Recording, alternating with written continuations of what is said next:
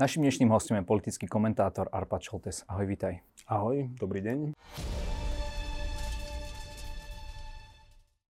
Arpad, eh, Richard Sulík dal hnutiu Olano podmienku, že buď do konca augusta odstráňa Igora Matoviča z postu ministra financí, alebo uh, teda si môžu hľadať iných nových, lepších možno koaličných partnerov. Uh, začína táto ich požiadavka nejako tak vyšumievať, ako sleduješ tie rôzne politické vyjadrenia? Podľa toho, ako sa na to dívame, predpokladám, že požiadavka SAS e, stále trvá. E, a viem si už v slovenskej politike predstaviť úplne čokoľvek, ale povedzme, že nedávam veľkú pravdepodobnosť tomu, že by z nej ešte mohol Richard Sulik ustúpiť. E, mohol by, ale následky by boli katastrofálnejšie, ako keď neustúpi, aspoň pre jeho stranu vyšumieva skôr vo verejnom priestore, pretože tá lehota, ktorú postavil, je nekonečne dlhá a ešte ide do leta, do horúčav, do dovoleniek, do parlamentných prázdnin. Z tohto pohľadu rozumiem, o čomu asi šlo, ale nebolo to úplne šťastné rozhodnutie dávať dvojmesačnú lehotu. Spomenie si na to ešte niekto v septembri, keby sa že vôbec nič nestalo? Všetci si na to v septembri veľmi akútne spomenieme, e, keď sa začnú diať veci. Ak, ale myslím, že keby že sa nestane nič, myslíš, by sme si to všimli? Určite by si to všimli no, mnohí a oživili by túto tému, čiže mlátili by Richarda Sulika po hlave tým, že tu rozdáva nejaké ultimáta a potom na ne zabúda. Ale myslím si, že to naozaj nebude tento prípad, že SAS nakoniec naozaj odíde z koalície.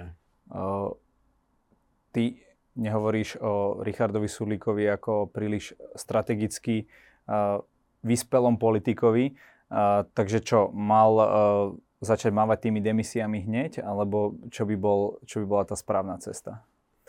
Rozumiem tomu, že chcel možno ani nie pre svoju vnútornú potrebu, ale z pohľadu nejakej externej komunikácie, ako keby signále k svojim voličom a vôbec k celej spoločnosti, že dať ešte tým partnerom nejaký čas na to, aby prehodnotili svoj postoj ale myslím si, že dva mesiace sú naozaj nekonečne zbytočne dlhá doba. E, strategicky je to nie veľmi domyslené v tom, že vytvoril obrovský manévrovací priestor pre ostatných členov koalície, aby si s touto situáciou poradili úplne inak, než si on predstavuje. A nebol toto zámer, aby Sulík sa mohol od tejto koalície nejakým spôsobom vzdialiť, či už aj fyzicky alebo aj mentálne, ale aby na ňom nebol ten ďalší bilak povalenia vlády?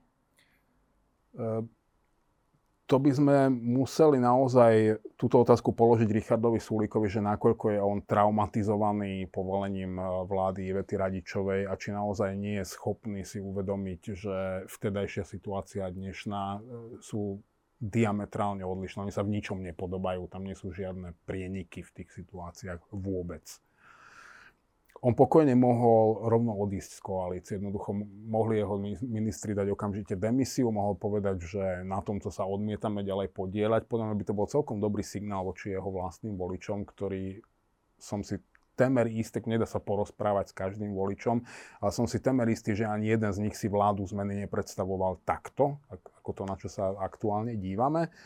On mohol podať demisiu, mohol povedať, že odchádzame z koalície, v konečnom dôsledku aj tak vypovedal koaličnú zmluvu a mohol povedať, že sme otvorení rokovaniam o nejakej novej koalícii.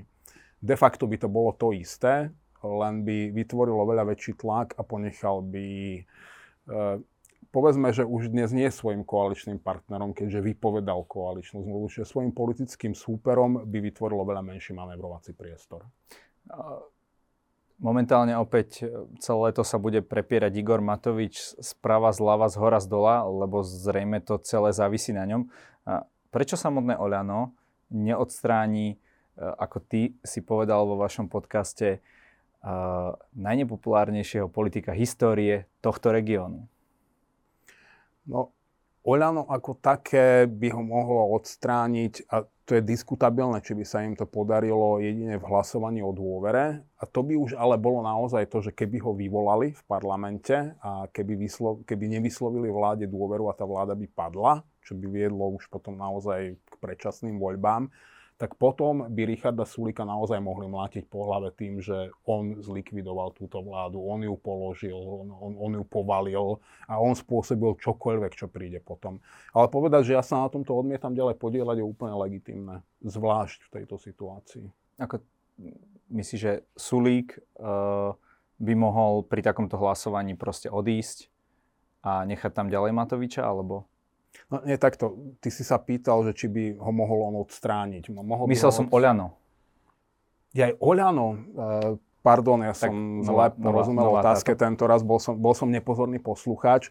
Uh, Oľano nemôže odstrániť Igora Matoviča. Oľano je Igor Matovič. Oľano je jednoosobová SROčka so zamestnancami. To je aj problém Eduarda Hegera, pretože v štandardnej politickej situácii, keby sa dostal predseda vlády do takej situácie, v akej je dnes Eduard Heger, jednoducho by prišiel do paláca uh, s dvomi návrhmi na uh, odvolanie ministrov. Jedným z nich by bol Richard Sulík, druhý Igor Matovič hlava štátu by ich odvolala, on by tam vymenoval dvoch nových ministrov a bolo by po celej vládnej kríze takto v priebehu jedného dňa.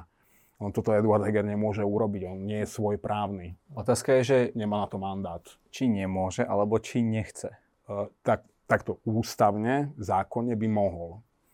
To by si ale Eduard Heger musel uvedomovať, že on je naozajstný uh, predseda vlády z pohľadu zákonov a ústavy Plus samozrejme musel by riešiť problém poslancov v parlamente, ktorí sú lojálni k Igorovi Matovičovi a tých je pomerne veľká skupina. Pretože tam by si zase Igor Matovič mohol povedať, že no tak dobre, keď to nebude moja vláda, tak to nebude ničia vláda a mohol by to hlasovanie o dôvere vyvolať on a mohol by povaliť e, svoju vlastnú vládu, ktorú by už nepovažoval za svoju vlastnú, lebo, ju, lebo ho z nej násilne vystrnadil jeho zamestnanec ono je to naozaj trochu ako keby sme očakávali, že e, top manažér nejakej nadnárodnej korporácie, bárs aj predseda predstavenstva bude vyhadzovať z firmy akcionárov. To sa nedá z podstaty veci. Ale kedy si vyhodili Jobsa z Apple? Ja, áno, ale nebol jediný akcionár. Inak analogia je celkom dobrá. E, mimochodom tomu Apple to vtedy veľmi nepomohlo a vlastne sa začal spamätávať, až keď sa Steve Jobs vrátil. A on medzi tým vybudoval Pixar? Áno. Čiže očakávať od Eduarda Hegera niečo, čo absolútne nie je v súlade s jeho osobnosťou, s jeho povahou a s jeho reálnou situáciou v stranických štruktúrach, je, ako, dokonca to očakávanie môže byť legitímne, lebo my očakávame od ústavného činiteľa, že sa bude správať ako ústavný činiteľ ale je to, je to niečo, čo len vyvoláva zbytočnú frustráciu, pretože na počiatku každej frustrácie je nejaké úplne neprimerané očakávanie a toto je presne ten prípad. Igor Matovič, keď posadil do svojho kresla Eduarda Hegera, aby ho pre ňoho zohrieval a aby sa on stal tým panákom, na ktorého sa zväzie všetko zlé, veľmi dobre vedel, čo robí. On si vybral naozaj toho človeka, o ktorom vedel, že je, mu, je k nemu absolútne lojálny a že vôbec nie je schopný žiadneho odporu alebo rebelie. Uh, a čo tak samotný Igor Matovič, keďže celá táto kríza sa točí naozaj iba okolo neho, čiastočne samozrejme teda aj okolo Richarda Sulika, keď všetci hovoria, aký je on nepredvídateľný, nemohol by odstúpiť sám a opäť rob, robiť to, čo mu tak dobre išlo v parlamente? Prečo by to robil? Podľa mňa Igor Matovič je s touto situáciou absolútne spokojný, pretože to presne to, ako si položil otázku celé sa to krúti okolo neho a on v politike nemá nejaký iný cieľ.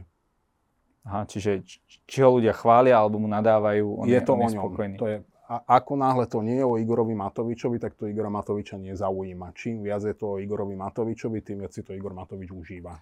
Uh, vidíš ako najpravdepodobnejšiu možnosť menšinovú vládu, prípadne vládu s podporou ľudí na kandidátke LSNS? No podľa posledných signálov, práve dnes, keď som si tak prechádzal, že čo nové v politike, tak som sa tak usmieval po podfúz, že sa mi to darilo celkom dobre odhadovať, kam povedie vývoj. E, určite nie k tomu, že Igor Matovič odíde z politiky. E, už sú tu prvé signály, že Boris Kolár sa rozhodol, že posilní svoju stranu. E, môže nakupovať na voľnom trhu, sú v podstate len fašistickí poslanci toto je inak čarovné. No tak je tam aj v podstate Hatráková, to, tabak. Uh... Tak dobre, tabak z toho vynechajme. E, Hatráková, dobre, asi by som ju explicitne nenazval fašistkou, ale k tomu kresťanistickému e, smeru v politike má ona veľmi, veľmi blízko. V podstate jeho integrálnou súčasťou. E, je pre mňa fascinujúce, že to, čo Boris Kolár nedokázal povedzme, že zožať v riadnych parlamentných voľbách dokáže nakúpiť na voľnom trhu. Toto je fenomenálny prístup k politike. E, asi to ani nie je úplne svetový unikát. E, páči sa mi to nie ako občanovi, ale ako komentátorovi. Považujem to za veľmi e, zábavný moment. Páči sa mi, ako už Milan Krajniak v rozhovore u Zúsky Hanzelovej už začal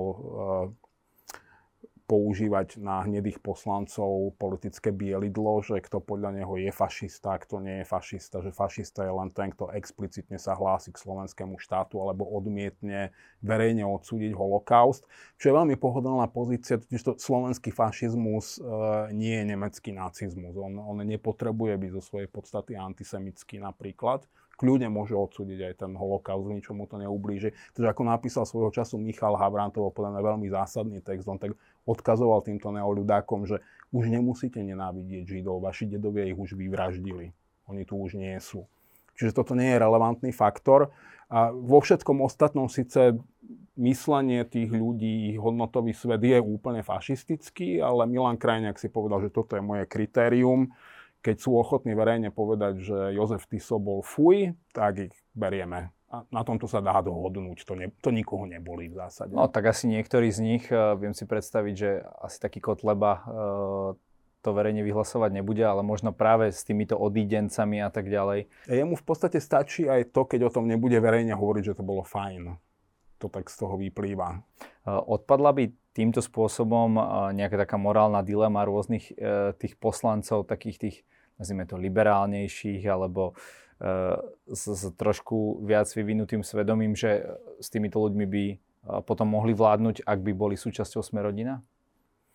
Ja si myslím, že presne o to sa hrá, aby mohli povedať, že my predsa nevládneme e, s podporou fašistických poslancov, ale s podporou prorodinných konzervatívnych poslancov, ktorí vstúpili do strany Borisa Kolára Smerodina čo je náš legitimný koaličný partner. My vlastne ani nie sme menšinová vláda, pretože máme v parlamente väčšinu. Nám úplne tie čísla nie sú 100% dobré, podľa naozaj budú, podporovať, budú potrebovať podporu takých ľudí, ktorých bude veľmi ťažké e, dostať aspoň na farbu kapučína, z takej tej naozaj e, tmavo-hnedej. Ale zjavne sa o to pokúsia a v konečnom dôsledku vieme, že na Slovensku občan časom zožerie všetko alebo sa so všetkým nejakým spôsobom zmieria a vyrovná. Ja si myslím, že ak sa im nepodarí nakúpiť dostatok poslancov na, na voľnom trhu, aby mohli tvrdiť, že trojkoalícia má 76 hlasov, tak uh, nakoniec pôjdu aj do nejakej menšinovej vlády s podporou fašistických poslancov a budú hovoriť, že lebo Fico, stále je to lepšie. Takže to neočakáva, že niekto z poslancov za ľudí alebo Olano, že sa zdvihne a povie, s týmto ja nechcem mať nič spoločné. Uh, nevylučujem to, ale ani to neočakávam. Predpokladám, že každý v sebe po nejakom čase nájde dostatok uh, racionálnych dôvodov, aby mohol povedať, že nepáči sa mi to, ale v záujme dobrej veci to budem akceptovať. Dláždi si týmto Igor Matovič a Oľano cestu do, nejakého, do nejakej mimoparlamentnej opozície, lebo ty sám si hovoril, že on vlastne Igor Matovič bol vždy získal body tým, že bol len Igor Matovič a každý si do ňoho nejakým spôsobom dal tú predstavu. Možno podobne ako Boris Kolár, keď si zoberieme minimálne zo začiatku, že tiež si nevedel povedať, uh, niekto o ňom hovoril, že je podnikateľ, že je, že je, že je pravý čiar ja by som v tomto Borisovi Kolárovi úplne nechcel krivdiť. On bol podľa mňa jasne čitateľný od prvého okamihu. Od prvého okamihu dokázal pomenovať, kto sú jeho kamaráti e, v Európskej únii, že Salvini, Marine Le Pen. On, Teraz som on, skôr... on, sa, on sa hrdo hlásil k tejto ultrapravicovej extremistickej línii, plus jeho minulosť e, predpolitická z 90. rokov je naozaj otvorená kniha, koho to zaujíma, ten, ten o ňom vie, že kto je Boris Kolár.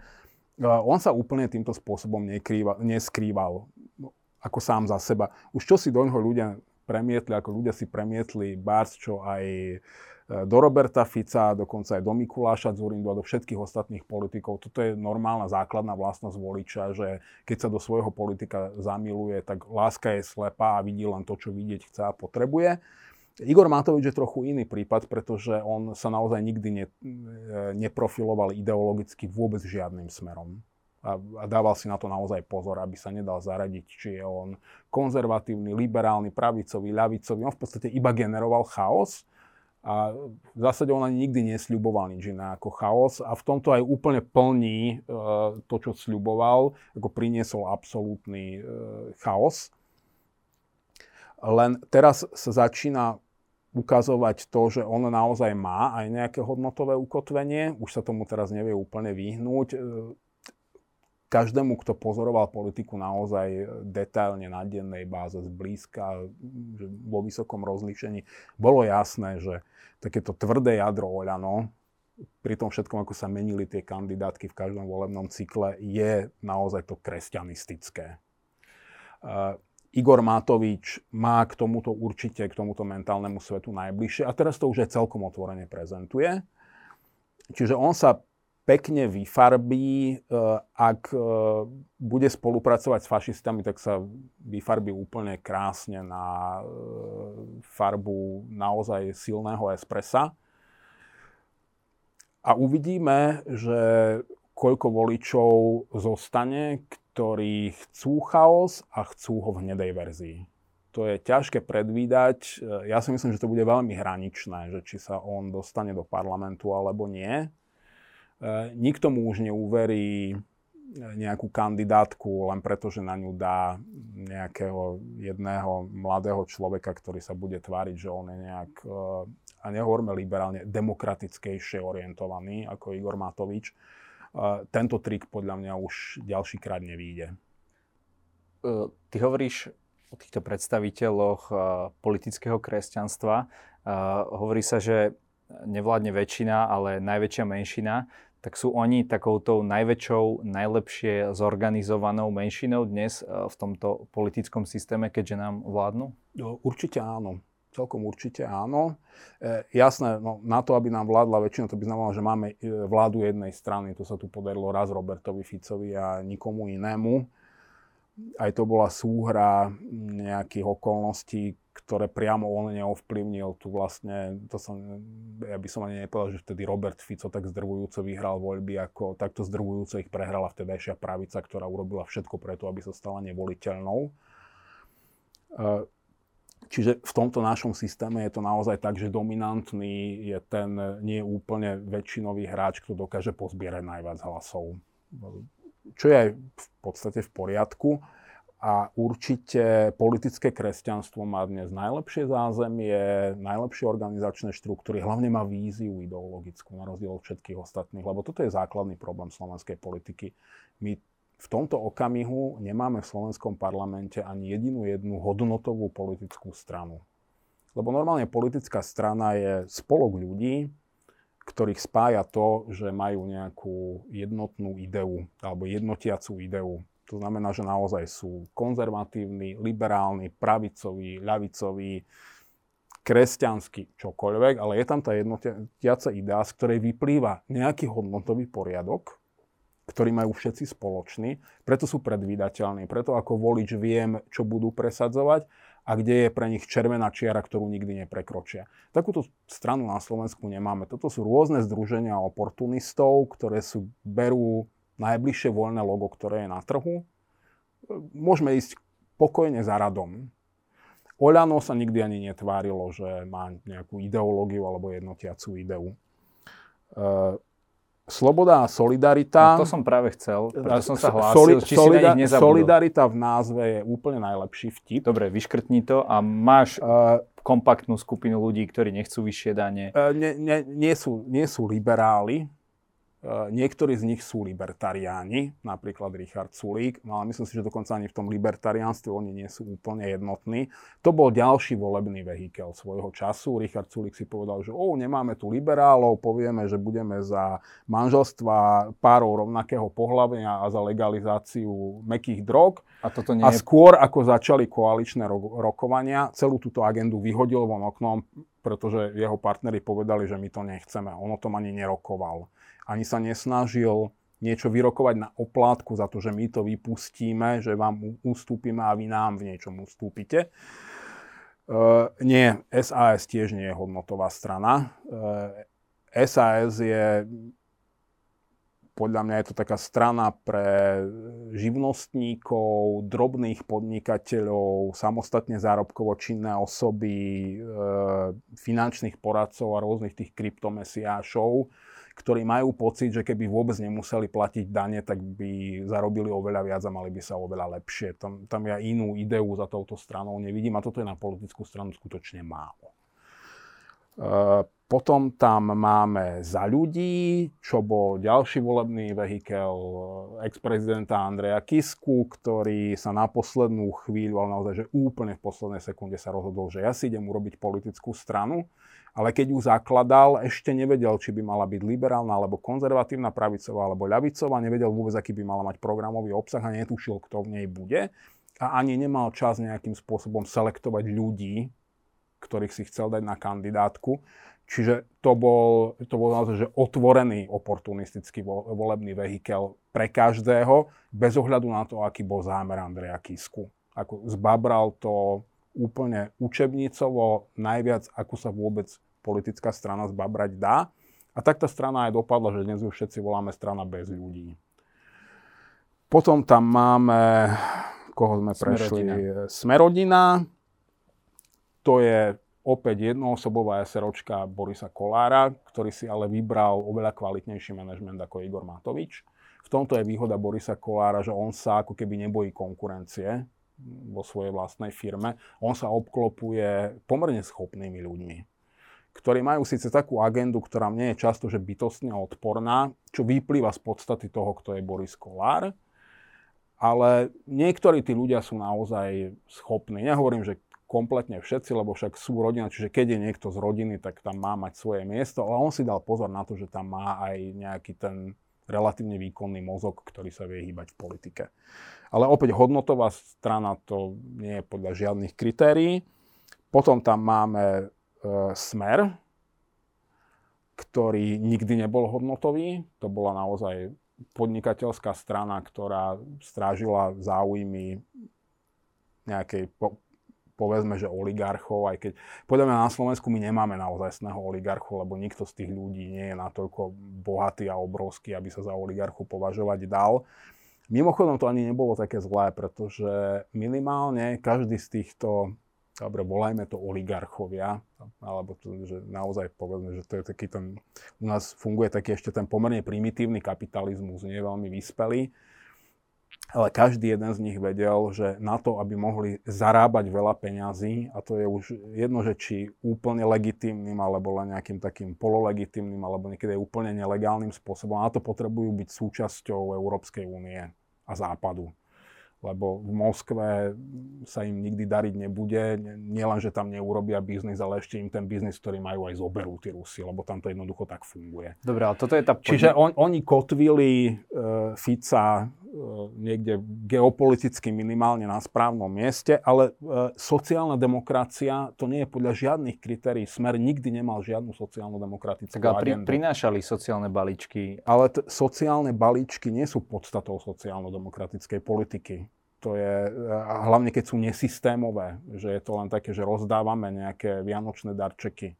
To nie je sociálno-demokratická politika. Sociálno-demokratická politika je v prvom rade o nejakom trvalo udržateľnom sociálnom zmieri a to, toto by som Smeru nevyčítal, že sa o to naozaj pokúšal. Potom tu máme Pelegriniho hlas, ktorý je len ľudia, ktorí v panike poutekali od Fica, keď pochopili, že je personálnom gráta na celom svete a že sa s ním ďalej nedá kotviť na západe, lebo tam už nikdy v živote nikto ruku nepodá, že tí oligarchovia ako prví od neho ušli a nechali si tam Petra Pellegriniho, lebo má jamky na licách a páči sa ľuďom a je šanca, že mu budú hádzať hlasy, ale tam tiež nie je že žiadna idea za tým vôbec. No a potom tu máme vlastne dve strany, ktoré môžeme nazvať hodnotové a to sú tie dve fašistické strany. To je Republika a SNS. O nich som ochotný podmienečne pripustiť, že oni sú tí praví veriaci, oni by naozaj chceli represívny fašistický štát, v ktorom by oni vládli. E, otázka je, či sú toho schopní. Napokon aj tá druhá strana vznikla štiepením, oni sa okamžite sa pobili o stranickú kasu, keď do tej strany prišli nejaké peniaze a rozštiepili sa na dve polovice. Dobre pre nás, zlé pre nich, ale áno, oni sú, oni majú naozaj nejakú jednotiacú ideológiu. Oni sú naozaj fašisti, oni, oni tomu veria, oni sú o tom presvedčení, že takto by mal svet fungovať. Takže oni, o nich toto môžeme povedať, ale to, čo len doteraz sme ich odmietali považovať ako keby za súčasť politického systému bez ohľadu na to, že sa im podarilo nejakým spôsobom preniknúť do parlamentu. A keď dnes o nich hovoríme ako o politických stranách, s ktorými treba rátať, tak za to ďakujeme práve Igorovi Matovičovi, že ich takto pekne salámovou taktikou postupne z kroka na, na krok legitimizuje, až nám začnú prípadať ako normálna súčasť politického života, ktorá tam vlastne môže byť a má tam čo hľadať. Keď si tu vymenovával tak tie strany, tak preferenčným lídrom je stále Peter Pellegrini, ktorý až tak nie je úplne aktívny vyšli nejaké texty napríklad v denníku N ohľadom jeho financovania. Teraz a veci, ktoré on využíva, vieme, že neúplne dobre vysvetlil ten jeho byt, auto od sestry a tak ďalej. Teraz zase povedal ľuďom, že aj tisíc eur postačí, keď im chceme dať niečo. To, to je inak veľmi zaujímavé, pretože to hovorí o jeho... Toto je vždy otázka proporcií. To hovorí o tom, že čo znamená tisíc eur pre Petra Pellegriniho Určite nie je to isté, čo znamená tisíc eur pre dvoch učiteľov, ktorí vychovávajú dve deti. No, prečo? To, to, bol nejaký, to asi nebolo uh, naplánované. Nie, to, to, je, to je autenticky on. On si myslí, že 500 alebo 1000 eur je taká normálna suma, že môžem ju minúť večer s kamarátmi v bare alebo ju môžem poslať jeho strane ako darček. On nechápe, že z tých peňazí niekto žije dlho s celou rodinou, týždne. Čím si ty vysvetľuješ ten, eh, nazvime to, neproporčný, eh, neproporčné možno tie výdaje, ktoré, ktoré má tá strana? Už tam šípiš, že sú tam nejaké nekalé sponzorské praktiky? Nejaká taká vlastná hlava? O tomto budeme môcť hovoriť, keď sa to e, zdokladuje, rozkrie, že nekalé praktiky, ale spomenuli sme, že je to strana, za ktorou stojí množstvo oligarchov alebo naozaj vplyvných podnikateľov. Čiže mňa by prekvapovalo, keby tá strana nemala peniaze, nie to, že ich má. E, a že akurát táto strana e, si veľmi neláme hlavu s transparentnosťou svojich príjmov, to ma tiež nejak neprekvapuje. Nehovorím, že je to správne, ale sľuboval nám niekedy Peter Pellegrini nejakú že civilizačnú zmenu. On je pokračovateľom toho starého smeru, ktorý síce chcel patriť na západ, ale zároveň tu chcel používať e, veľmi východné praktiky. E, možno ani nie tak vládnutia, ako skôr e, nadobúdania osobných výhod. Ak by vyhral voľby, podľa teba Pellegrini e, bude skôr inklinovať e, k dú e, Mazurek, Uhrík, e, Fico, Blaha, alebo uh, Sulík a Šimečka a táto druhá strana? Uh, Prípadne mys- KDH. Myslím si, že Peter Pellegrini a Robert Fico sa naozaj autenticky nenávidia. Uh, možno viac ako Richard Sulík s Igorom Matovičom. Že je to tam medzi nimi veľmi jedovaté a Peter Pellegrini urobí podľa mňa všetko preto, aby nemusel zostavovať e, vládu s Robertom Ficom alebo, alebo aj s fašistickými stranami. Toto ale bude závisieť od volebného výkonu jeho budúcich potenciálnych partnerov a od ich ochoty s ním do koalície. E, aj oni si budú musieť uvedomiť, že e, väčšie zlo, menšie zlo bude znamenať tento raz, že vláda Petra Pellegriniho s nimi alebo vláda Petra Pellegriniho s Robertom Ficom a fašistami, pretože ak nebude mať inú možnosť, tak samozrejme, že pôjde do koalície s Robertom Ficom. Aj keď on, on sa toho podľa mňa musí desiť, pretože on, ako, ten Peter Pellegrino nie je že hlúpy. On možno nie je úplne najpracovitejší politik, akého sme tu kedy videli, nie je najaktívnejší politik, akého sme tu kedy videli. A povedzme si úprimne, že on to teraz ani nepotrebuje. Jeho preferencie najviac rastú vtedy, keď robí nič a keď je len tak okrajovo viditeľný, čiže funguje, pre, prečo by menil niečo, čo mu zatiaľ dokonale funguje, tomu to rozumiem. Ale Robert Fico ho zožerie aj s chlpami medzi ranou kávou a desiatou, keď budú spolu vládnuť. Nedá mu priestor, alebo, uh, alebo to, to je teraz, nie, nie sme schopní predvídať, že čo všetko mu urobí, ale určite sa postará o to, aby do konca toho volebného cyklu, kde by oni dvaja spolu vládli, z Petra Pellegriniho nezostalo vôbec nič a potom už vládol iba Robert Fico sám. A v tomto vieme, e, to vieme empiricky z predchádzajúcich e, volebných období, že v tomto je Robert Fico geniálny. On skanibalizoval všetkých svojich koaličných partnerov kompletne do nohy a bez výnimky. Spomeňme si, kde je dnes HZDS, SNS, Most, Sieť a vôbec všetci, ktorí s ním kedy vládli. Uh, ty si spomínal nejaké menšie zlo. Do akej miery je keď si zoberieš veľkozlá Roberta Fica a veľkozlá ako Peter Pellegrini plus samozrejme tých ľudí okolo, uh, dá sa to vôbec nejak, nejako tak povedať? Dá. Uh, dá, len potom by som to aj dopovedal, uh, až to skúsim vysvetliť. Robert Fico sa po vražde Jana Kuciaka stal naozaj, že personou non grata všade v západnom svete. Čiže to ešte nemusel hovoriť nejakú proruskú propagandu, ako teraz je nie, na, nie, nie, on, na liste tých šíriteľov? On naozaj tým, čo sa tu stalo, ale nielen tým, že, lebo novinára môžu zavraždiť naozaj kdekoľvek, vrátane Nemecka, Holandska, Belgická, Francúzska, naozaj kdekoľvek sa to môže stať. Ide o to, aký akým spoločenským vývojom to dospelo k tomu, že ho zavraždili a čo sa dialo následne po jeho vražde.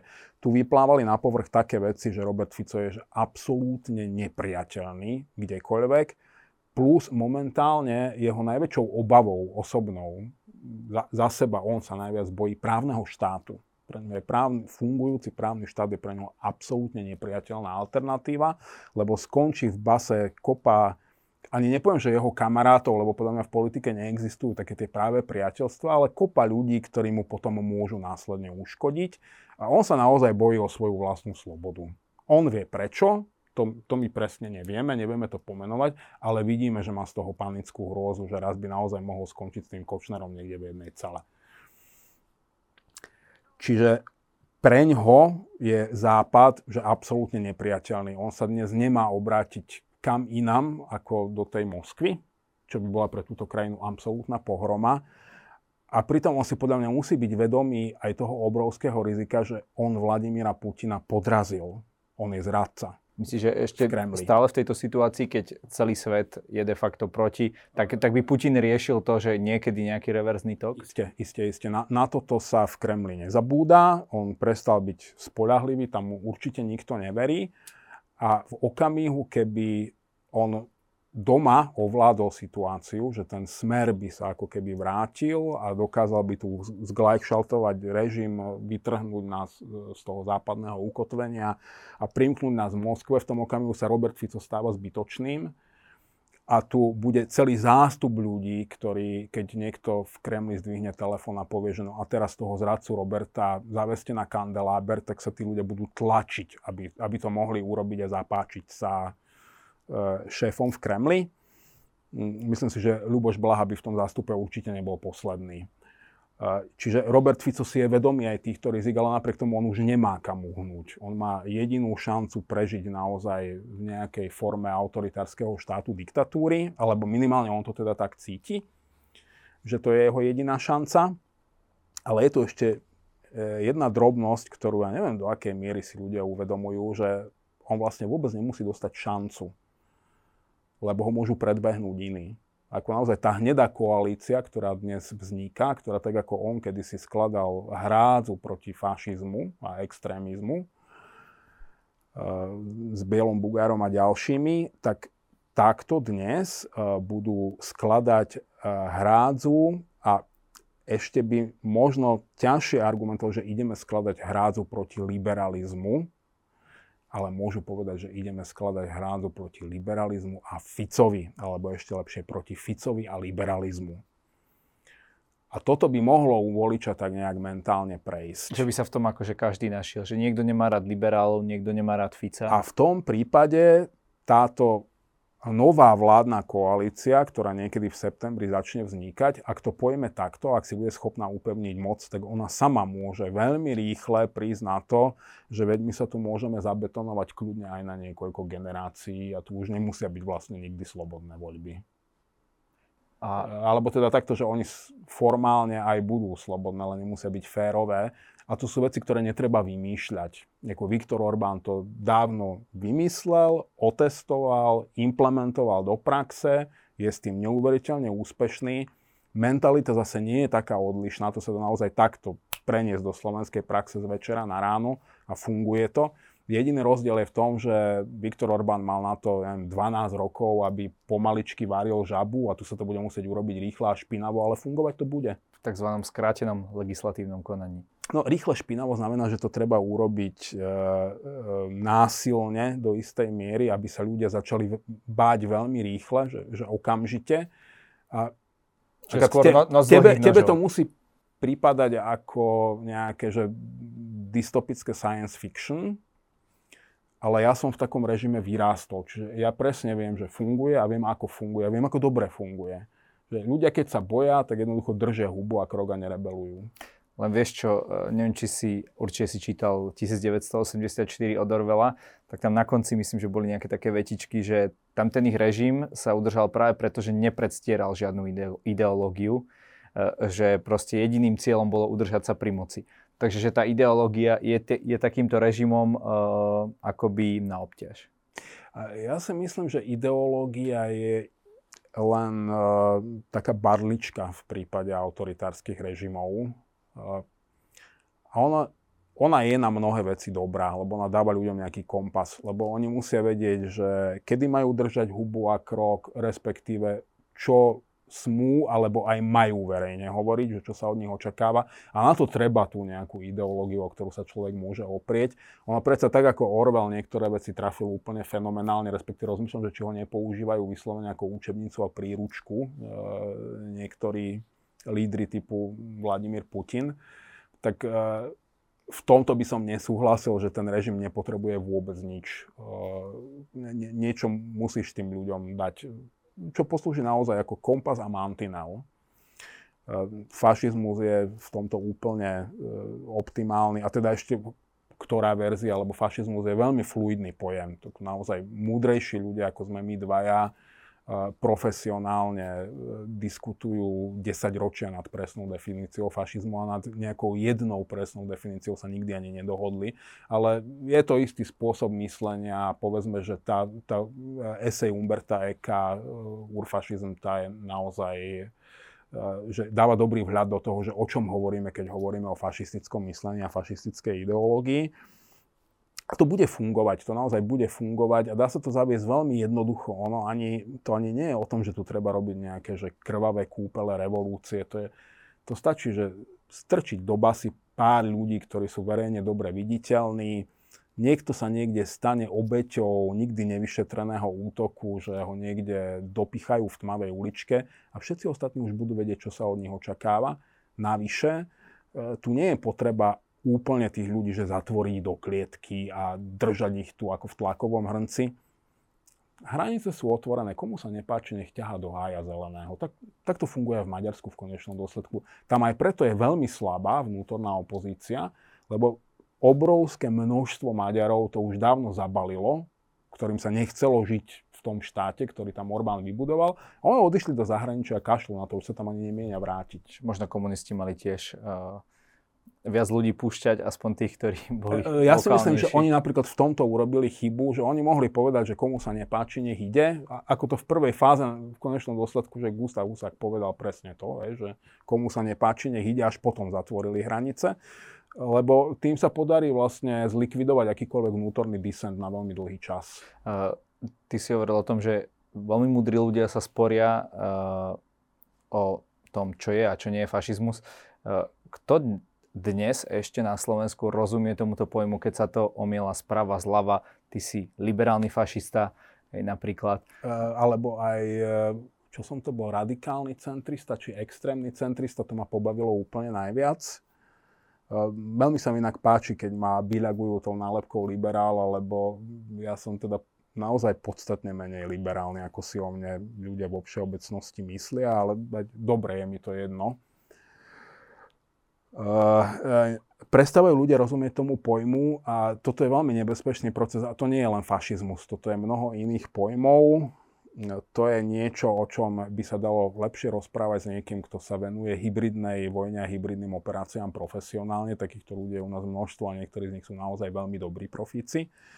Ale tu prebieha naozaj akási, a v tomto to Orwell trafil výborne, prebieha akási dekonštrukcia jazyka, že vyprázdňujú sa pojmy cieľene. Newspeak. A účelom nie je, aby sme uverili, že fašizmus je nejaký konkrétny, že oranžová je fašistická alebo zelená je fašistická. Nie. E, cieľom je presne to, aby už nikto nevedel, čo fašizmus je. A, ale hovorím, nie len fašizmus, mnohé ďalšie, na mnohé ďalšie pojmy sa týmto spôsobom útočí. No problém je, že keď takto rozložíme jazyk, tak e, vlastne zlikvidujeme jediný nástroj, v ktorom sme schopní rozmýšľať. Pretože my na to, aby sme mohli rozmýšľať, potrebujeme jazyk. No a keď nedokážeme rozmýšľať, respektíve aj medzi sebou komunikovať, lebo sa nevieme ujednotiť na základných pojmoch, ktorým ešte pred 20 rokmi všetci intuitívne rozumeli a chápali ich, tak ako spoločnosť sa naozaj rozpadneme. A to sa už deje. A to je dielo teda nejakých uh, konkrétnych ľudí, ktorí sa toto snažia nejakým spôsobom... Roz... Na tomto Rúska federácia cieľene pracovala dekády. My vieme, že už sovietský zväz bol v psychologických operáciách naozaj svetová špička. Takže vojenský nie, ale psychologicky. Áno, je to, je to pomerne lacné, je to vysoko účinné, ale nebolo to také účinné, až kým sa nerozšíril internet a sociálne siete, keď ty zrazu vieš tou psychologickou vojnou zasiahnuť úplne všetkých masívne. Predtým to museli prvé hoaxy, ktoré sa snažili sovieti nejakým spôsobom rozšíriť na západe, a teraz už nespomeniem, čo to bolo presne za konkrétny prípad, ale oni ich museli naozaj že nenápadne vypúšťať cez printové médiá na západe, čo bol veľmi komplikovaný proces. Dnes je to oveľa jednoduchšie. Dnes v nejakej tej troll fabrike vyrobím 500 nových narratívov denne, iba ich takto vyfrknem do priestoru, to je brokovnica, že a vôbec ťa nezaujíma, že či tento konkrétny výstrel niekoho trafil, lebo zajtra príde ďalší a počkáš, že ktorý z toho množstva nových vyprodukovaných sa stane virálnym a sa sám rozšíri okamžite a masovo.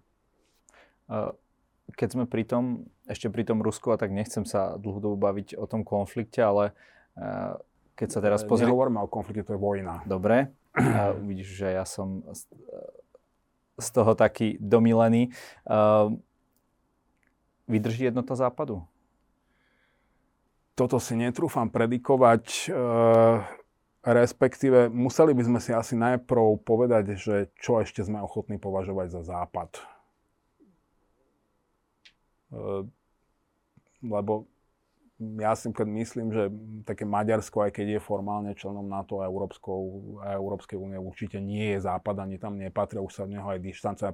Práve teraz cez víkend na uh, veľkom festivale, ktorý prebieha v Rumúnsku, v Sedomohradsku, každý rok sa to volá Tušváňoš, tam každý rok má Viktor Orbán svoj prejav, v nejakých uh, ročníkoch on tam vždy oznamuje také tie svoje veľké strategické politické rozhodnutia Teraz tam prvýkrát v sobotu rečnilo o rasovej čistote e, strednej Európy, čiže on naozaj, a pozor, Viktor Orbán je politický stratég. Je, je výborný politický stratég. Obávam sa, že dnes dokonca ani v tých tradičných západoeurópskych krajinách nemáme nikoho, žiadneho lídra e, s jeho politickými schopnosťami, pretože to, na čo sa tam dívame, je naozaj temné zúfalstvo druho- až treťotriedných kádrov. Keď on otvorene hovorí o rasovej čistote, tak úplne vedome, strategicky plánovanie a cieľenie naozaj prechádza od takého toho nie veľmi vyhraneného fluidného fašizmu k čistému ortodoxnému nacizmu. Uvidíme, nakoľko bude chytľavým príkladom, napríklad pre Slovensko.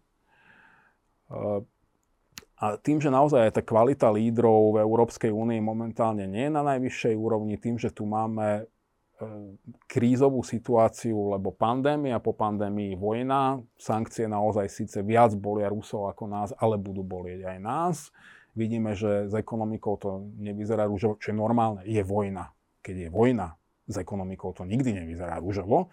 Len my sme už tak aj všetci, povedzme to tak, že na západe sme tak trochu spohodlneli. E, veľmi dlho tu žiadna vojna nebola. Neboli tu žiadne také krízy, ktoré by naozaj akútne boleli, nedaj Bože by ešte aj stáli nejaké ľudské životy, alebo že by naozaj ľudia prichádzali o celoživotné úspory, o svoju budúcnosť, alebo aspoň pokojnú starobu. Toto nás môže aj úplne rozbiť, že naozaj nejaká časť západných krajín si môže povedať, že však my na to kašľame, náš sa to netýka. Bolo by to ale veľmi krátko zraké, e, pretože e, Ruská federácia oni majú naozaj tú doktrínu, že e, hranice Rúska sú tam, kde Rúsko chce. A pokiaľ nezastavíme Rúsko na Ukrajine, tak pôjde ďalej. E, ten cieľ, že chceme späť pôvodnú sféru vplyvu z čia Sovietskeho zväzu. To, to bolo oficiálne na stole, to, to bola žiadosť, že stiahnuť NATO za tieto hranice. To sa týka aj nás ako Slovenska. V rámci toho mimochodom Maďarsko má celkom určite svoje predstavy o kompenzáciách a územných nárokoch e, ešte spred Trianonu. Však niečo ten Viktor Orbán za svoje verné služby Vladimirovi Putinovi aj v čase, keď to naozaj vôbec nie je cool, určite chce. A teraz ti do toho skočím a myslíš, že tým, ako podporuje Orbán rôzne tie aktivity, športové kluby, kostoly a tak ďalej, a tak ďalej, myslíš, že týmto si pripravuje aj taký ten, takú tú vôľu ľudu na takúto zmenu?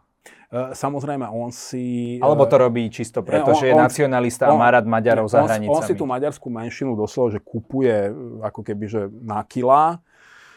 Toto bolo, toto bolo zaujímavý moment v Tušváňoši. Teda ono, to, to mesto sa volá inak, to je taký názov festivalu Tušváňoš. Bol veľmi zaujímavý moment, on bol nútený oznámiť, že bude musieť úhnúť z jedného z kľúčových pilierov tej populistickej časti svojej politiky oni tam mali niečo, volajú to jedným slovom režičoken, tiež ako keby, že znižovanie nákladov na tie pravidelné výdavky, to sa týkalo hlavne nákladov na energie.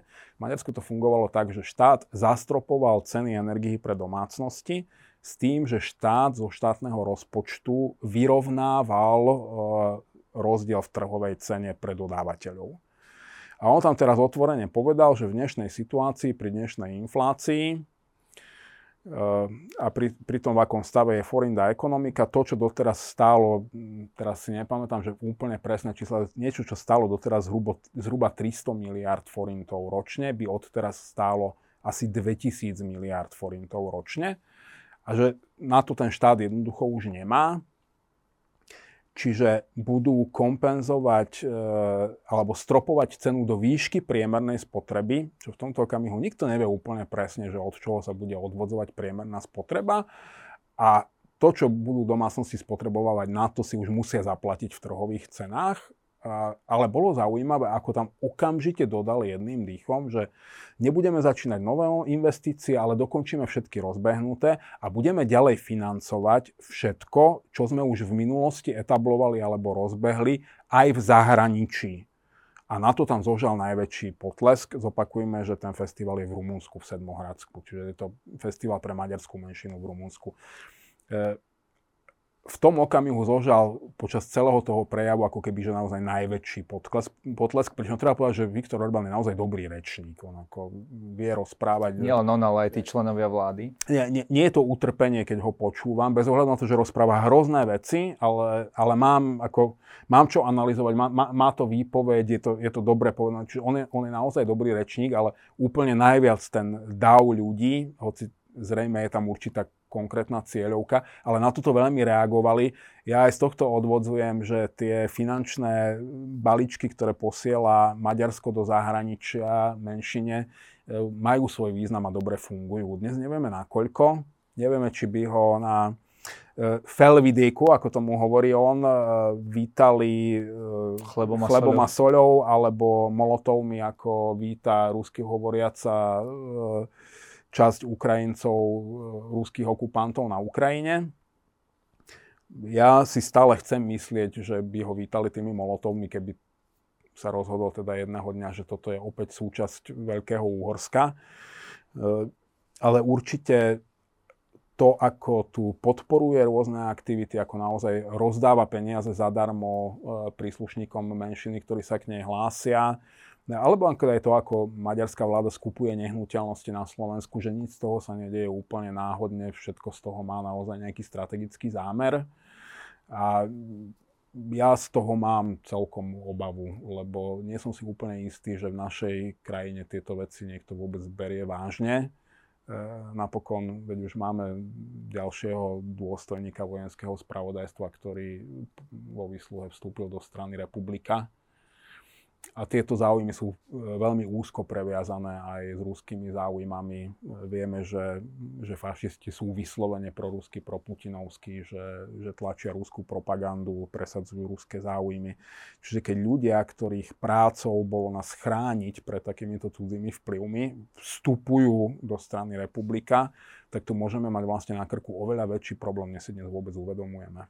A ja som to skôr myslel naozaj z tej pôvodnej, dajme tomu, časti Európskej únie. Pamätáme si to vyjadrenie, myslím, že to bol nemecký minister hospodárstva, ktorý hovorí, že tie sankcie bolia nás viac ako tých Rusov, respektíve možno ani nie, že nás bolia, ale relatívne sme na to taký náchylnejší, pretože nás to úplne nepáli uh, nejakým spôsobom uh, znižovať ten svoj životný štandard.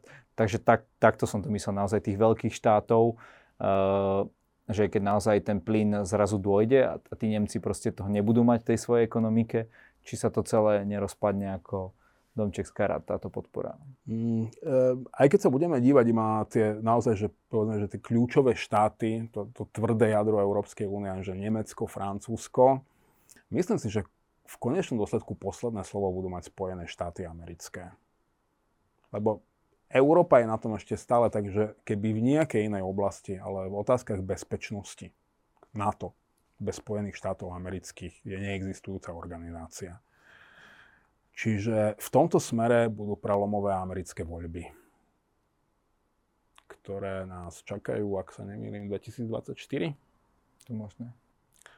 Ak e, sa vráti k moci Donald Trump alebo niekto jemu podobný, e, tak si myslím, že Európa je definitívne stratená. Ešte poďme teda späť. Hovoril si najskôr o Ficovi a o tom, ako on vidí to svoje politické smerovanie a možnosti svojho nejakého zotrvania, možno aj v rámci teda orgánov činných v trestnom konaní. Ale čo teda ten Peter Pellegrini? U neho by, on by aspoň bol schopný garantovať to proeurópske smerovanie? Keď Mysl... sa bavíme o tom, že kto je ako zlý v úvodzovkách. Myslím si, že áno, a to práve preto jeho oligarchické pozadie. Že keď má strana oligarchické pozadie, ono je to e, z pohľadu akýchkoľvek demokratických princípov zlé, ale pokiaľ príde na to, že odkiaľ prichádzajú peniaze, kde sa naozaj robí biznis, kde sa, kde sa dajú tie peniaze zarobiť a hlavne kde sa dajú rozumným spôsobom užiť a minúť, tak každý z týchto slovenských tzv. oligarchov veľmi dobre vie, kam chce patriť a vie, že nechce patriť e, do Ruskej federácie. Čiže myslím si, že v tomto by Peter Pellegrini ako sám za seba ani nemal veľmi na výber. Ale ja si ani o ňom nemyslím, že on ako osoba, že by nejak inklinoval k Rusku alebo na východ. E, nič u neho tomuto nenasvedčuje. Nemyslím si, že on je teda rodený materiál na, na lídra, nemyslím si, že je to nejaký e, politický stratég, to teda určite nie je, nemyslím si dokonca ani, že je nejaký že bystrý politický taktik. E, ale v tomto by som ho považoval za v celku predvídateľného do okamihu, kým ho nejaké iné okolnosti nedotlačia vyslovene hrubou silou do toho, aby, aby sa priklonil na opačnú stranu.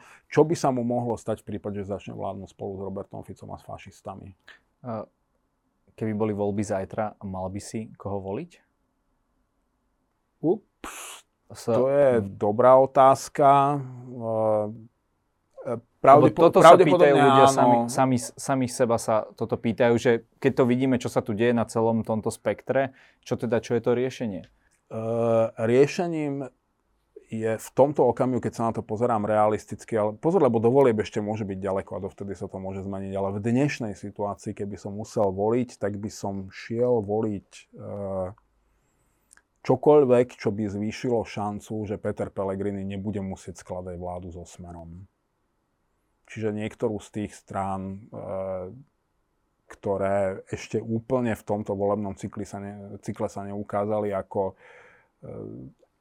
dokonalý prostriedok deštrukcie, ktorý dokázal vrátiť Roberta Fica do hry. Ako, naozaj, keby sa ťa bol niekto opýtal, že ráno po voľbách, či sa ešte niekedy môže Robert Fico vrátiť do veľkej politiky, bol by si na to stavil, že 5 centov, že môže, lebo je v tom okamihu ešte asi ani ja nie. Ako vedel som podľa toho, ako bude vyzerať budúca koalícia, že to bude veľmi zlé, ale bol by som očakával, že niekto bude mať aspoň toľko rozumu, aby niekde v ústraní uzavrel s Ficom tú dohodu, ktorú tu vždy garnitúra, ktorá striedala tú predošlú, ktorá dopadla veľmi zlé, už či to bol Vladimír Mečer alebo Mikuláš Zurinda, jednoducho urobili tú dohodu, že choď, dáš pokoj, máš pokoj. Len... Možno pôjdeme po tvojich ľuďoch, ale nie po tebe. No a práve toto neimplikuje, že keď pôjdeme po jeho ľuďoch, tak pôjdu aj po ňom, lebo tam by možno stačilo nie, niekde ja si, nejaký ja blízky, myslím, keby začal rozprávať. Ja si a... myslím, že išli aj priamo po ňom a e, čo je takto. To, že po niekom ide policia, prokuratúra, je úplne v poriadku a podľa mňa o tom politici ani nemajú čo robiť dohody. Že či áno alebo nie, lebo to im neprináleží. A rovnako im vôbec ani neprináleží hovoriť o tom, že po kom pôjde policia, koho budú vyšetrovať, ak to má skončiť v base. Toto sú témy, ktoré majú byť pre politika nedotknutelné. On môže nastavovať zákony. E, politik nebojuje proti korupcii tým, že zatvára skorumpovaných politikov. On to nesmie robiť, lebo delenie moci to môže robiť len, len súd po tom, čo to vyšetrila prokuratúra, policia Minister vnútra nie je ministrom policie, na to je tam policajný prezident. Minister vnútra len má vytvoriť organizačné veci tak, aby policia mohla normálne fungovať a nemá jej čo kafrať do roboty. A ostatní politici už absolútne nie. Takisto minister spravodlivosti nie je šéfom sudcov. Sudcovia sú ústavní činiteľia, menuje ich hlava štátu politík môže bojovať proti korupcii jediným jedným spôsobom a to tak, že bude zavádzať transparentnú legislatívu, ktorá zužuje priestor na korupciu alebo uľahčuje vyšetrovanie korupcie. Ale on nemôže ukazovať prstom, že týchto vyšetrujte a týchto zatvárajte. To ide, to, to ide úplne proti základným princípom demokracie. A tým, že členovia tejto koalície to robili veľmi hlučne, to bol v podstate naozaj pokrik, že do basy, do basy, do basy a všetky tie binga a naka kalendáre a, a to vozenie sa na tejto vlne, za ktorú navyše my naozaj neďakujeme ani Igorovi Matovičovi, ani Petrovi Pelegrinimu, ani žiadnemu inému politikovi. Ako ľudia, fakt, veď to nebolo tak dávno. Akože to ľudská pamäť nesiaha ani dva alebo tri roky dozadu. Políciu, prokuratúru a súdy odbrzdil obrovský odpor verejnosti po vražde Jana Kuciaka, pobúrenie, verejný tlak, tá situácia, keď si žiaden politik nedovolí zdvihnúť telefón a zavolať nejakému prokurátorovi a povedať, že daj mu pokoj, to je náš človek. Títo ľudia si zrazu začali robiť svoju prácu, lebo mohli. Urobili naozaj, že kus luxusnej roboty. Začali to robiť za vlády Petra Pellegriniho, to, čo sa dialo po voľbách, bolo všetko už len kontinuálnym pokračovaním vecí, ktoré sa začali vyšetrovať dávno predtým. S týmto nemá súčasná mocenská garnitúra, že naprosto nič spoločné. Možno výnimkou bývalého riaditeľa SIS, Vladimíra Pčolinského, ktorého teda predsa len nejak, že nevyšetrovali a pustili a nechali tak čo ale ide presne proti tomu, čo sa oni snažia tvrdiť, lebo to bol zrazu ich človek. Čiže to naozaj e, s bojom proti zločinu, korupcii táto vláda nemá vôbec nič spoločné. Obaj, on, on, on v tom iba nahlas kričí. Ale to je, ďalej by to nemohlo byť od reality. Čiže ak si niekto myslel, že tá, táto vláda je aspoň nejaká že protikorupčná a bude tu bojovať holými rukami proti mafii, že toto je úplne najväčšia blbosť, ktoré nejaký volič môže uveriť. Len ty si hovoril, že uh, možno mala byť nejaká tichá dohoda s Ficom, uh, kedy by mu jemu zabezpečili nejakým spôsobom beztrestnosť, ale že všetkých tých ostatných, že by vyšetrovali, hej. Uh, tak to som sa pýtal, že... No o tom, o tom sú tieto tiché dohody v pozadí. Ale či to neimplikuje práve to, že keby sa tí ľudia, niekto z nich, hoci kto by stačilo, že by sa priznal, tak uh, tí možno mali niečo, niečo na Fica a tým by sa opäť dostal on do... Uh, Áno, je otázka, či by vôbec dokázali e, nejakú takúto dohodu garantovať, pretože keď ju povedzme garantoval niekto ako Robert Fico komukoľvek, to je jedno, tak bolo jasné, že ju bude vedieť naplniť. E, áno, Igorovi Matovičovi by som ani ja neuveril, nech, nech by sa mi pokúšal garantovať, že úplne čokoľvek, vrátane dnešného obeda. E, lebo je, jemu príčetný človek neuverí nos medzi očami. E, ale každopádne platí, že keď chcem, aby niekto odišiel, musím mu otvoriť dvere. Ale teda musím mu nechať otvorené dvere. Musím mu nechať nejakú možnú únikovú cestu. Fica prinútili, aby bojoval o život. A možno, e, ja inak také, ja, takéto dohody ja naozaj považujem za absolútne nemorálne a nepriateľné e, v ich podstate. Možno by bolo stačilo nepostaviť si celú politiku, že budeme e, vykrikovať neustále o tom, kto každý pôjde do basy, a možno by bol ten Robert Fico dnes niekde spokojne s nejakou príjemnou dámou, ktorú má úprimne rád, niekde popíjal v týchto horúčavách chladené drinky a dávno by bol zabudol, že existuje nejaká slovenská politika. Lenže ty na jednu stranu hovoríš, že máme mu nechať, alebo mali mu nechať otvorené dvere, hej, a na druhú stranu, že oni vlastne tých policajtov, prokurátorov a tak ďalej už sa odbrzdili sami po, po, po tom verejnom tlaku. Takže ako by to de facto... No, vieš, ako to myslím? Ja, ja ešte rozpor? mám takú jednu kľúčovú otázku, ku ktorej sme sa nedostali. E, existuje trestnoprávne relevantný e, dôvod, za ktorý by mohli Roberta Fica stíhať? No tak momentálne je stíhaný na e, založenie a udržiavanie zločineckej skupiny. Dobre, ja teda hovorím, že komentovanie trestného procesu e, nie je novinársky žáner.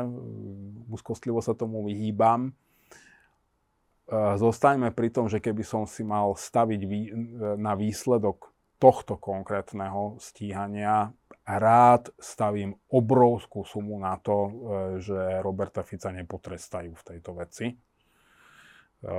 po mnohých diskusiách s viacerými právnikmi e, si myslím, že síce tie vyšetrovacie orgány konajú naozaj e, svedomito a v dobrej miere, ale možno aj do istej miery premotivované práve e, tou atmosférou linču, ktorú tu vytvárali politici, že si myslia, že sa od nich očakáva, že sa treba chytiť naozaj čohokoľvek, čo by viedlo k stíhaniu Roberta Fica.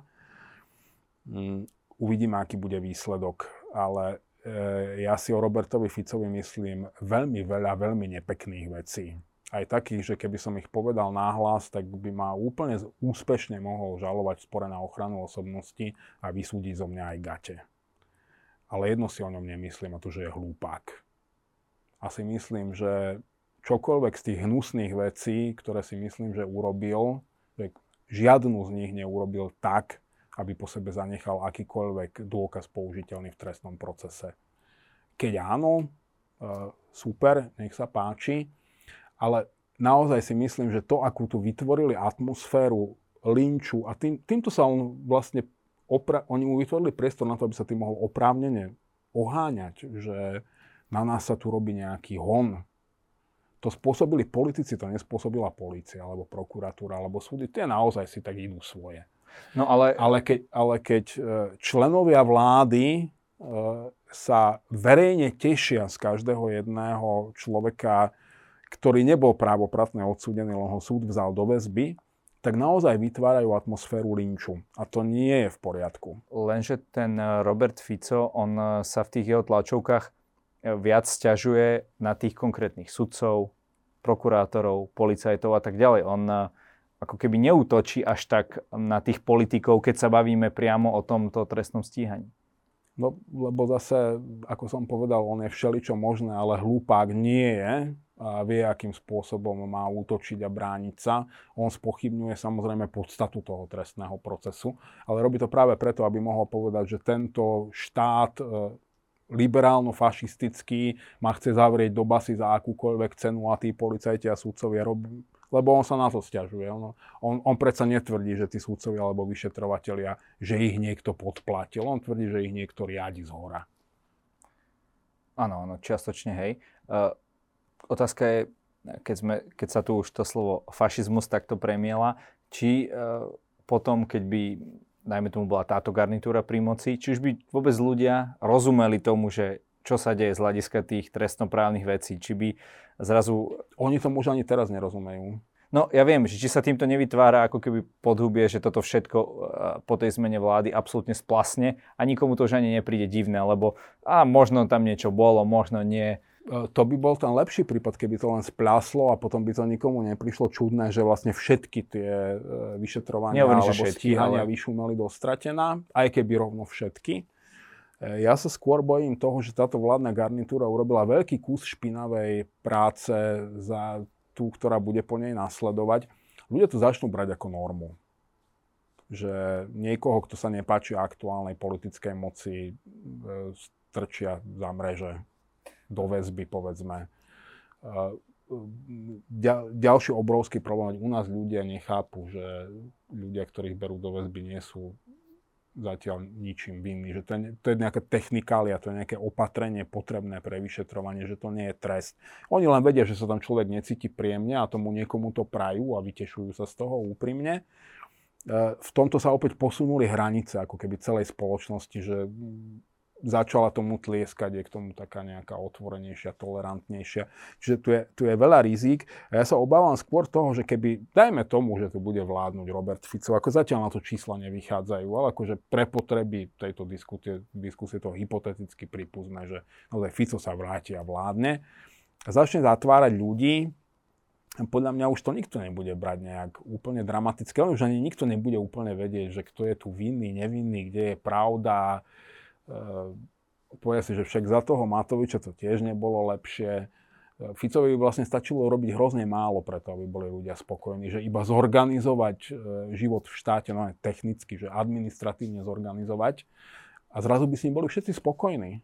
Len uh, ako to potom ty chápeš? Uh, vieš, za tých 12 rokov Smeru tu bolo okolo 200 kaos, hej? Tam sa nejaké miliardy išli hore-dole, koľko je to na každého... 200 tých, ktoré práskli a ne, no, ne, nevieme, ten, koľko tých, ktoré Presne tak. Ten, ten občan, možno nejaký, má pocit, že, že bol okradnutý. Uh, akým spôsobom teda... On bol okradnutý, to nie je pocit. Dobre, to môžeš povedať ty, nech sa páči. Uh, akým spôsobom sa teda má správať? Má si teda povedať, že dobre, OK, oni boli profíci, uh, nezanechali po sebe žiadnej dôkazy, tak necháme ich dožiť uh, proste na Bahamách a nech sa páči, len nás tu nechajte ďalej v kľude žiť a stačí nám, že, že nám to už budú robiť možno nejakí iní politici? E, toto si asi musí, uh, tu sa teraz asi bavíme o dvoch rôznych veciach. Uh, napríklad ja som vnútorne nastavený tak, že keď ide o nejakého vysoko postaveného verejného činiteľa. Ja nehovorím, že ten trest v nejakom trestnoprávnom procese, keď sa mu podarí naozaj dokázať vinu, že nie je dôležitý, lebo je. E, na to sme vymysleli zákony. Ale mne osobne oveľa viac záleží na tom, aby navždy zmizol z verejného života. Tak Dobre, aby, keď už aby si nakra... ani hypoteticky nemal šancu sa vrátiť. Prepač, ale keď už si nakradne, on už sa možno, že ani nebude chcieť vrátiť. Na čo by sa vracal? Cieľ bol dokonaný? Lebo e, moc je oveľa silnejšia droga ako peniaze, podľa mojej skúsenosti. Mm, nemyslím si, že keby sa niekto opýtal Roberta Fica, že či chce e, svoje úspory alebo premiérske kreslo, že by si vybral svoje úspory, alebo ktokoľvek iný z týchto ľudí, každý z nich by si vybral moc. Čiže takto to podľa mňa nefunguje. Ale toto môže byť môj osobný vnútorný postoj. Ja by som chcel mať istotu, že človek, o ktorom sa prevalia také veci ako o Robertovi Ficovi, a to nehovorím o trestnoprávnych veciach, lebo o tých zatiaľ, tu si, my si môžeme myslieť čokoľvek, čo sa nedo, nedá dokázať pred súdom, to, to, ne, to nemôže byť predmetom diskusie vo verejnom priestore bodka.